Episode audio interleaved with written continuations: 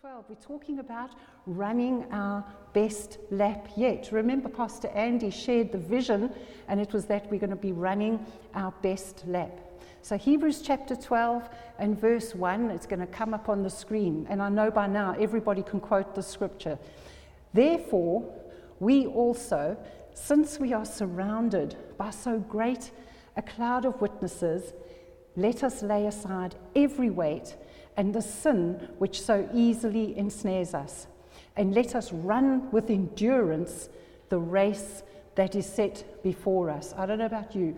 I cannot, I, I, tell you what, I am on full speed at the moment. I don't know what it is, but just I know God is on things and we are just running, running. We running to keep up with all that God is doing. So we're going to run our best lap yet. And I love what the, I think it's the message translation says that we're going to have no excess weight, no excess fat, and no parasitic sin. A parasite is something, sometimes you don't know that you've got a parasite. And suddenly you realize, you think, I wonder what that is, you know, under suddenly forming. And it's a little parasite that you don't, might not know that you've got. But um, but we're going to, just to recap some of the stuff, and I realized how much we've ground we've covered in the last couple of weeks. Um, we spoke about, remember the first, the first message was about the three P's of running our race, and it was preparation, that days of preparation are never wasted. Preparation, running with perseverance, and running with passion.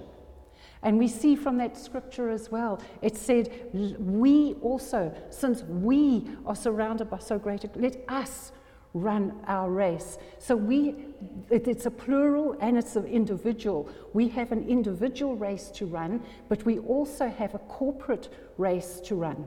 Today was a perfect example of that. Amy, for the first time in three years, we said to Amy, don't come in at nine o'clock. Well, that's why the sound wasn't working, the chairs weren't out properly, things weren't done properly. I mean, because we have need of Amy this morning. Believe you me, Amy. Next Sunday, you be here at nine o'clock, okay? but the point is, we need each other. We cannot do it on our own. We just can't. And so, when we're running our race, although we're running individually, we're running corporately. We're running our race. When we're running our race, we've got to know the distance. Are we, and we all know that the Christian race, it's a marathon. It's not a 100 yard dash, it's a marathon. And we've got to have vision. First of all, we've got to make sure that, the, that our feet are in the right starting blocks, that our foundation is right, and we've got to know the direction that we're going in. Vision is so important for us individually and as a church. We've got to have a vision for our lives. So, the next other things that we've, we've covered, and I realize we've covered so much, um, we've got to be suitably dressed. We cannot be wearing last season's clothes. You know, that is so last year, so last season. We can't be wearing bell bottoms anymore. Okay, they went out of fashion in the 70s, and people are looking at me saying, What's a bell bottom? I've never heard of a bell bottom. You're giving your age away. But we're not going to be wearing bell bottoms. No, last season it was tracksuits PJs, and slippers. We are not going to be wearing our pajamas and slippers to run this race. We're going to be wearing our trainers. Who's got trainers on today? I almost put mine on and then I thought, no, I just can't do it when I'm preaching. So, uh, but we're going to wear our trainers. We've got, and we've got to be suitably dressed, but we've got to lay aside every weight. And that's, that was what we, we spoke about in previous weeks. We've got to get rid of those heavy weights. We can't go onto the track armed with a, with a rucksack full of bricks. You're not going to get very far. If you want to train like that, that's one thing. But when you're running your race, you cannot run with any excess baggage, no excess weight or fat. So we got to look, we looked at this a couple of weeks ago about getting rid of our hurts and our disappointments. Forget the past. You know, and sometimes things don't quite work out the way we hoped, the way we imagined. Get over your disappointment. God's days, your best days, are still ahead of you. Forget the past. Forget your disappointments and just reach forward for those things. Like the Apostle Paul, I press on that I may lay hold of that for which Christ Jesus has laid hold of me. Get rid of shame, get rid of guilt. I loved Chris's message last Sunday. I thought it is so rich. Even though all he did was lay a foundation and gave an introduction for 35 minutes, but there was so much depth to it about letting go of the shame and the guilt, about running at rest. How do you run at rest? How do you, when you know who you are in Christ? We're talking about running our race. You've got to know who you are in Christ. You cannot carry guilt, condemnation, shame. The Bible says there's no condemnation for those who are in Christ Jesus. None. Like Chris was explaining last week, that courtroom drama, if there's the, um, there's the charge sheet, and your sin and my sin is on that charge sheet, and Jesus is the one in the dock, and he is the Lamb of God. And the judge says to Jesus, Are you the Lamb of God who takes away the sin of the world? And he said, Yes, that's me. I, ta- I am the Lamb of God. And the judge pulls out that charge sheet and shows the, shows the list of sins this sin, this sin, this sin. Not just murder, but what about the secret sins of our heart? Anxiety, you know, envy, hatred. What about those sins? Stuck to, the, to that charge sheet. And all of those charges, and Jesus says, I'm guilty. I'll pay the price. I'll pay the price for all those sins. And he went to the cross and laid down his life for you and for me. What, that is so freeing. That is so liberating. So we let us lay aside every weight. And the Bible goes on then to say, let us lay aside every sin which so easily ensnares us, everything that can trip us up. Whatever, you know, a thing that ensnares you is a, is a trap. It's like an animal trap, like a bear trap that these guys in the States lay. Hey, Amy, up north though, not in the Midwest, further north. These guys in Canada, they do it. They lay bear traps. And what can happen is an animal can get caught in that bear trap and it can kill them.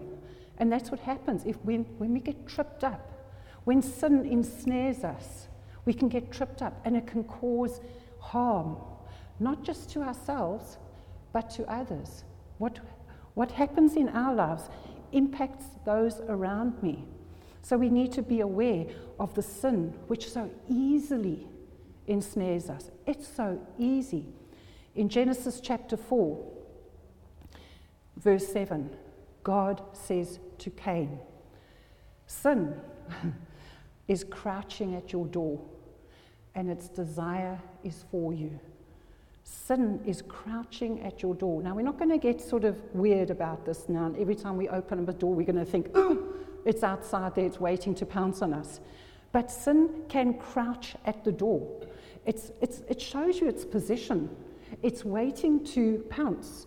It's lurking in the doorway, but it can't do any harm to you as long as the door is shut.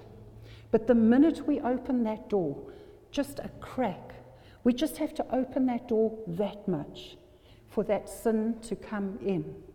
And, and, and um, in fact, the New Living says sin is crouching at your door, eager to control you. And that's the purpose of sin, is to control us to devour you. Sin is crouching. It's like, an, it's like a wild animal sitting there waiting to devour us. And what, he can do, what sin can do, it's that sin that so easily ensnares us. It can trip us up. It can make us fall. You know, we watch a little bit of rugby every now and then, and it amazes me. You get these big Brutus guys. You know, they're huge. They're just a lump of meat and they run down the, they run down the, the field, you know. They're so huge and muscular, and their necks are like this. And all that they can do, they just have to trip him up. That's an ankle tap, it's called. It's just a, that big long lump of lard falls to the ground just by an ankle tap. And that's what sin does.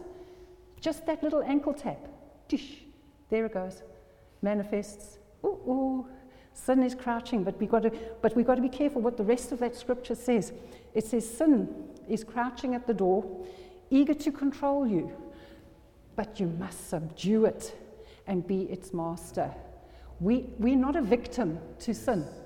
We don't have to be a victim to sin. We can master it. Okay, I don't like preaching on sin. I think we need to be righteousness conscious, but it would be amiss of us if we didn't give the whole counsel of God. And so this morning, while I was preparing as well, I didn't just prepare this this morning, it doesn't just download, you know, it doesn't happen like that. But I was thinking of this. In 1 Corinthians 10 12, it says, Let him who thinks he stands take heed lest he falls. The, the Bible's clear. Take, let him who thinks he stands. We can sometimes listen to a message like this and think, Where's so and so? They should be here today. You know, she's speaking about sin. Where's so and so? Look here. Listen, this includes all of us. Let him who thinks he stands take heed lest he fall. But we're going to lay aside every weight and the sin which so easily ensnares us. And so, what we're going to do today, we're going to give ourselves a bit of a spiritual MOT. I don't know how many of you have cars, but in this country, if you have a car, every year that vehicle has to go for an MOT. I don't know what that stands for, but it, it's like a what does MOT stand for? Um, motor Ordnance something test. Must be that. I made that up. It sounds right. anyway, so every year we, we give our car an MOT. And you know what? At times we've taken our car in for its little annual checkup and it's failed the test. It's not passed the test. And, it's, and we've been driving a car around that's actually unroadworthy because there was something faulty with it that we didn't see. And that's what we're going to do today. We're going to have a bit of a spiritual MOT and make sure that there's nothing in us that can actually trip us up. That we can actually, it's almost like having, you know, when you go to the airport and you, you go through those scanners and, and it's like, uh, or, or, when you have an MRI scan and this whole thing scans your body. It's like that. That's what we're going to have today. Isn't that going to be fun? Yes, I love it when people laugh and smile at me. Thank you. But look at, listen to what Psalmist says in Psalm 139. The psalmist David, he says these words. He asks God to examine him. He says, Search me, O God, and know me, and see if there is any wicked way in me. Man, he put himself on that MRI scanner that day. Search me and know me and see, God, is there any wicked way in me? You know, last week we had communion. And something that we are told to do, in fact, warned to do, before we take communion, examine yourself. Examine yourself.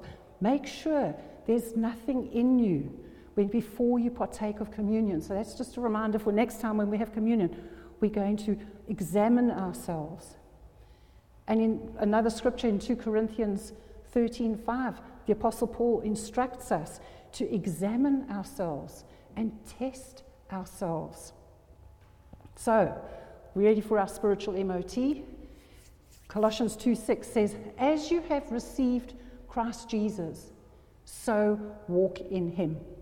And I love what it actually says in the Amplified. I'm just going to read it to you.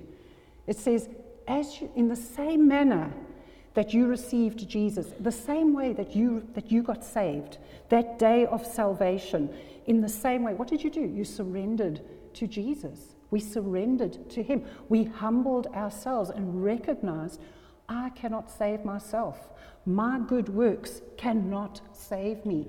I am a sinner in need of a Savior. That day, that day, when, one, when most of us have done that, when we received Christ Jesus, that day, in the same manner, regulate your life and conduct yourself in union with God.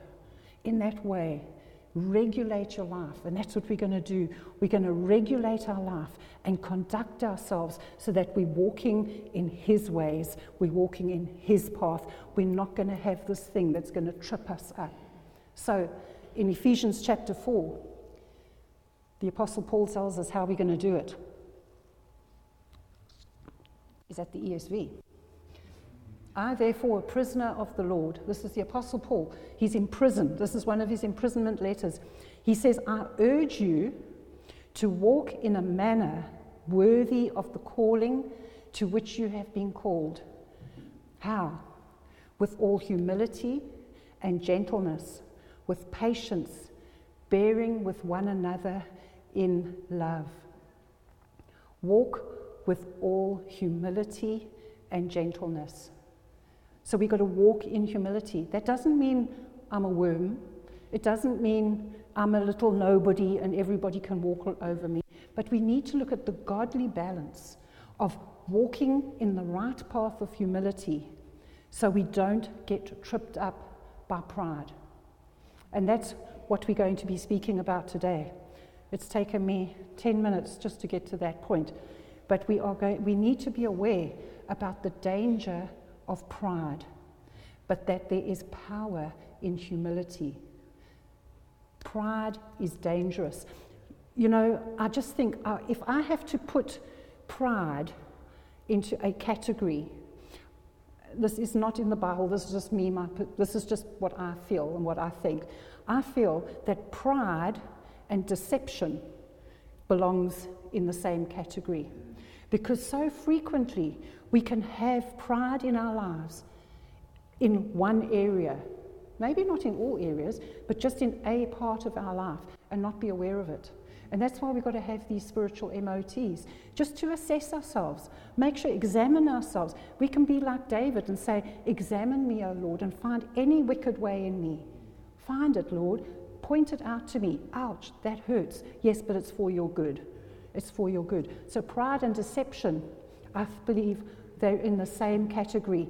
And because both of the thing with deception is you don't know you're being deceived.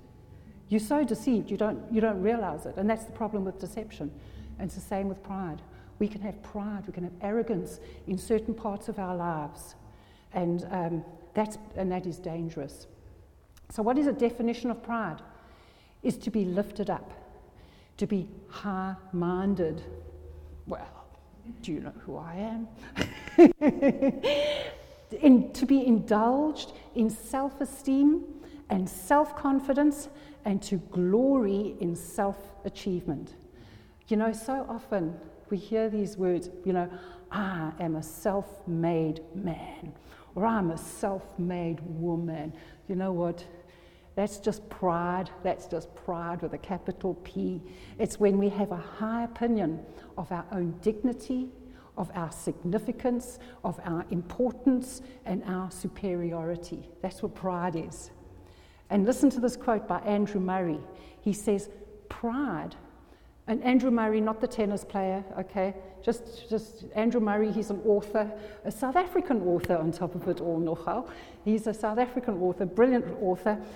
And he, he said this Pride must die in you, or nothing of heaven can live in you. Pride must die in you, or nothing of heaven can live in you. We cannot have pride and humility in our lives. Pride and godliness cannot coexist. It's not possible. We cannot conform to the image of Jesus if we are full of pride. So, if we're going to run our best race yet, our best lap yet, we need to make sure that this thing called pride is not in, in, in, ensnaring us. It's not going to trip us up. And the way that we do it is by the rest of that scripture says, looking unto Jesus. But I'm getting ahead of myself. Proverbs 16, verse 18, powerful scripture says, Pride goes before destruction Pride goes before destruction. You if you see pride, or, there's a fall coming. Pride goes before destruction, and a haughty spirit before a fall. The message translation, or paraphrase, says, First pride, then the crash. The bigger the ego, the harder the fall. Whew, that's powerful, eh? The bigger the ego, boom, the harder the fall. And we see it throughout the Bible. And we're going to take a look at a few people here quickly. In the most obvious one has to be Lucifer. Lucifer, pride is what caused him to fall. Lucifer was once this anointed angel living in the perfect environment of heaven. I mean, he couldn't have lived in a better place. He was in the very presence of Almighty God, Lucifer. But he became full of pride. And he, he became so impressed with himself, with his own beauty, because he was a beauty, beautiful angel. But he became impressed with his own beauty, his own intelligence, and his power, and his position. And he desired the honor and the glory that was due to God. And he fell from that perfect environment of heaven. Whereas Jesus, the Son of God, the Son of Man, he thrived in an imperfect environment on earth. And yet Lucifer had everything going for him, but he fell. Whereas the Son of Man, Jesus Christ, humbled himself and thrived. He thrived in this imperfect world full of sin and sickness and decay. He thrived in it. He went about healing all who were oppressed of the devil, for God was with him. It's the same sun which melts wax that hardens clay. And the same gospel, the same gospel which melts some people to repentance hardens others in their hearts. I was speaking to somebody recently, and they were saying to me that their child, their, their child resists everything about God. And it seems like the more she shares her faith, the more they resist. And unfortunately, that does happen at times. It can happen, but it clay hardens but max, wax melts. It's dependent on the condition of the heart. It's got nothing to do with the strength of the heat, it's the condition of the heart. And you know, when we think about Lucifer being so impressed with his, with his magnificence and his beauty and his splendor, we see it in today's selfie generation. There's so much on social media. At times I feel sickened looking at some of the posts. But we aren't to be so impressed by our own beauty. Come on, this stuff is just decaying anyway. We're going to go home and be with the Lord and have glorious bodies. But we, don't, don't be so impressed by your own beauty and even your own intelligence. It's not that you're not that great. I'm sorry, you're not that intelligent. Put against God, nah, you're down there. You know, so let's not be so impressed, but let's be blessed with what God has blessed us with. His dignity, like, like Chris was sharing last week, He's blessed us with dignity and with honor.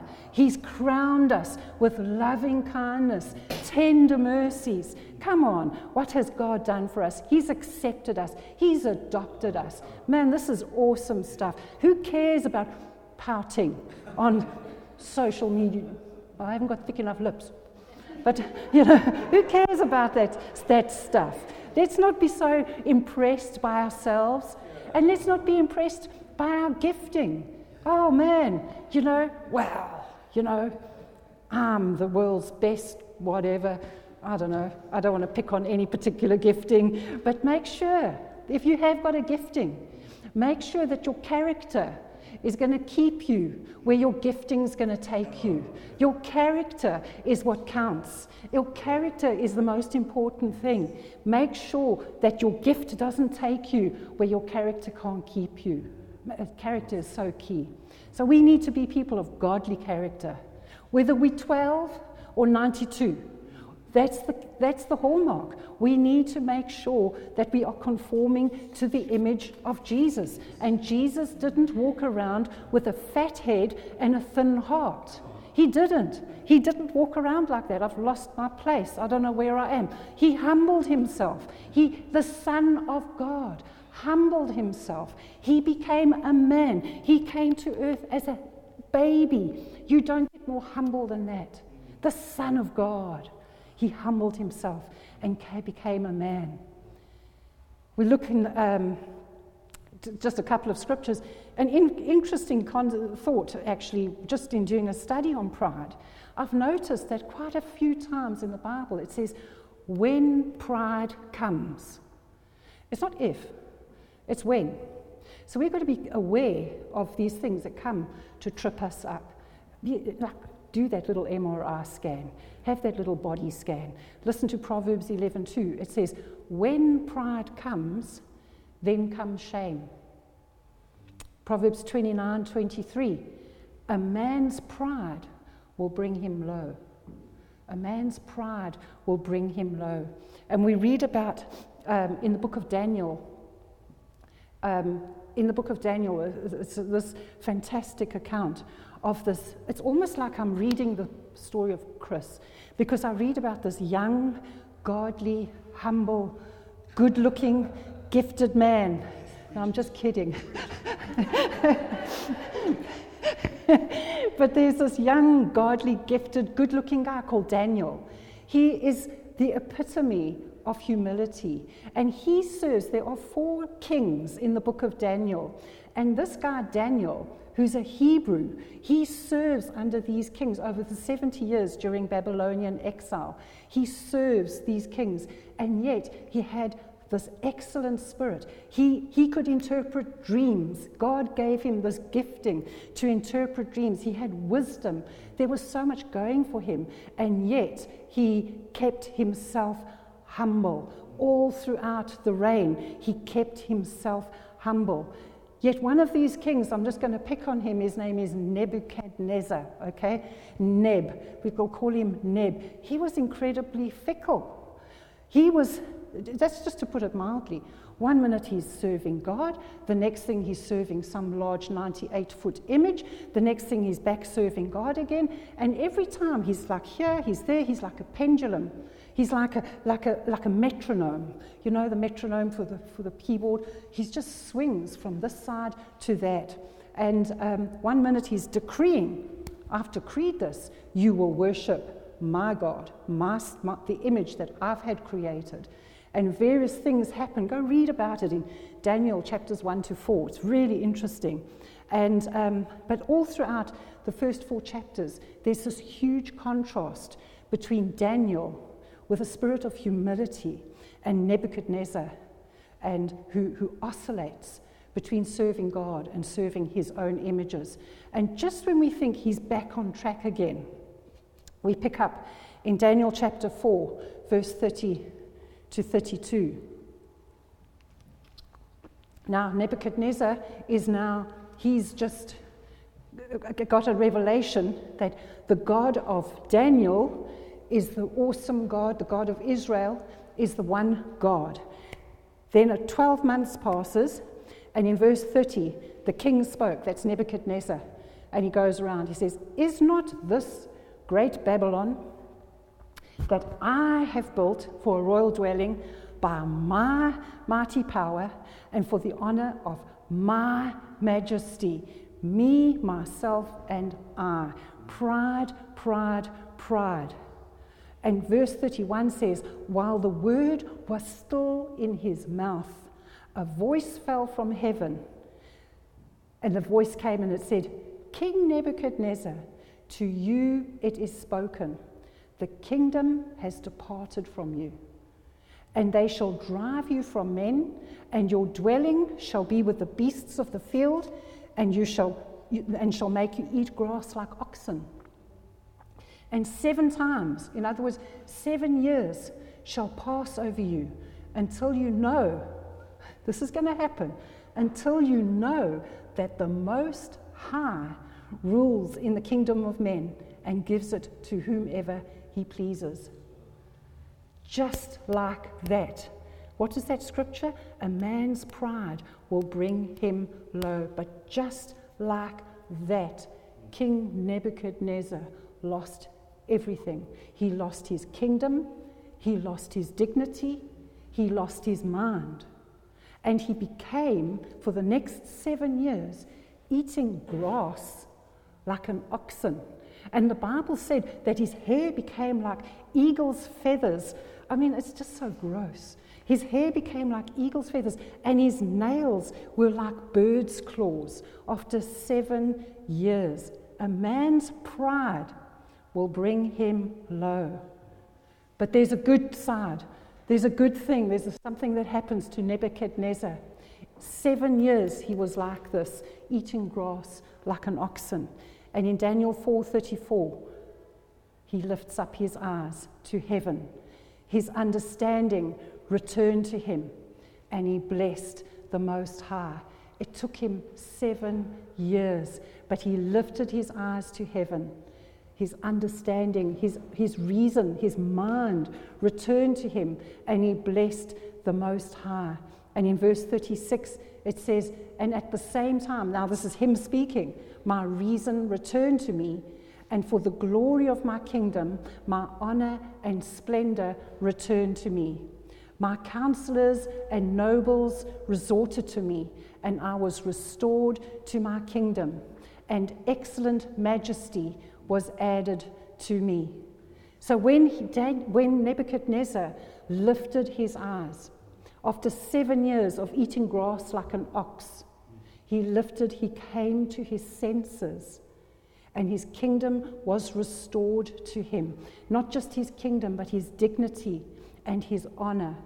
Proverbs 29 23, the scripture that I've been quoting, says, A man's pride will bring him low. But the rest of it says, But the humble in spirit will retain honor the humble in spirit. And what I love in this account of, of Nebuchadnezzar is all throughout his reign, when he was, uh, you know, bowing down and decreeing and telling everybody, worship this 98 foot image that I've had created, then he backslid, and next thing you know, worship God. Constantly, all that time, God was trying to reach him. God never gave up on him. He never stopped reaching out to him. And when everything was eventually stripped from him, but then he looked up. He looked up. He looked to God. And Billy Graham came with this quote. He said, Pride comes from looking only at ourselves, meekness comes through looking at God. That's how meekness comes through looking at God. So, so Nebuchadnezzar had everything stripped from him. But humility came and God restored him. 1 Peter 5 5 says, Be clothed with humility. In fact, I love it.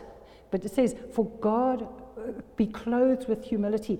The, the, the Passion says, Wrap your, around yourself the apron of a humble servant. Wrap around yourself the apron of a humble servant. Be clothed with humility. For God resists the proud, but gives grace to the humble. Oh man, how terrible that God, God doesn't resist us. But, but when we've got pride, He resists that pride. He resists it. There's a resistance. So if we're going to run our race well, if we're going to run our race well, and if this is going to be our best lap yet, and it is, it is going to be our best lap yet, we need to lay aside every weight, every weight, and, so, and the, the sin which so easily entangles, that stuff that easily trips us up. And the way we're going to do it is in Hebrews cha- chapter 12, verse 2, the f- three words looking unto Jesus. Looking unto Jesus.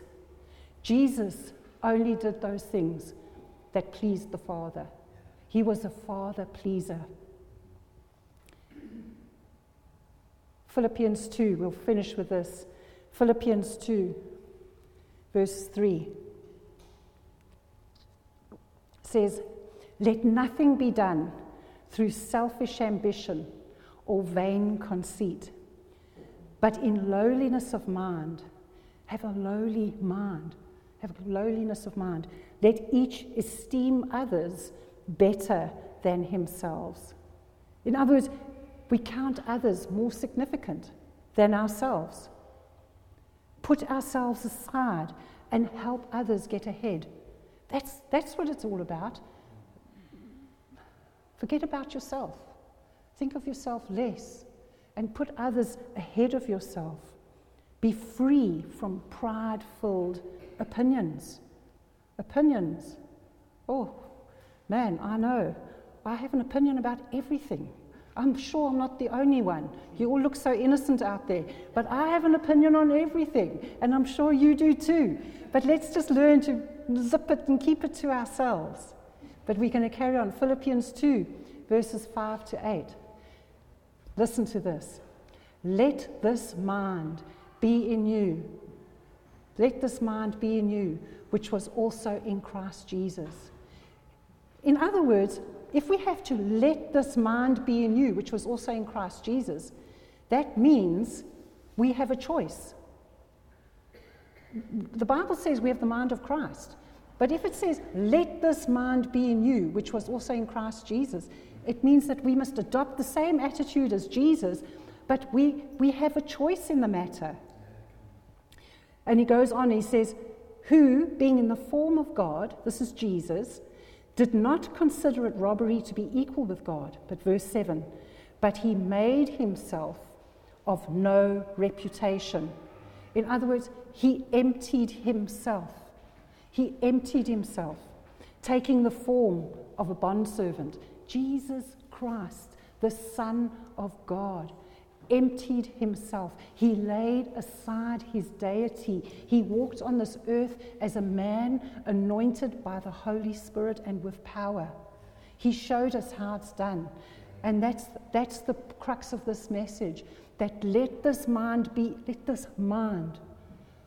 Just because we get born again, we don't have a lobotomy. We, let this mind be in you, which was also in Christ. Let's be adopt his attitude. Empty ourselves. How do we get rid of pride in our lives? Starve it. Starve it. It's the only way.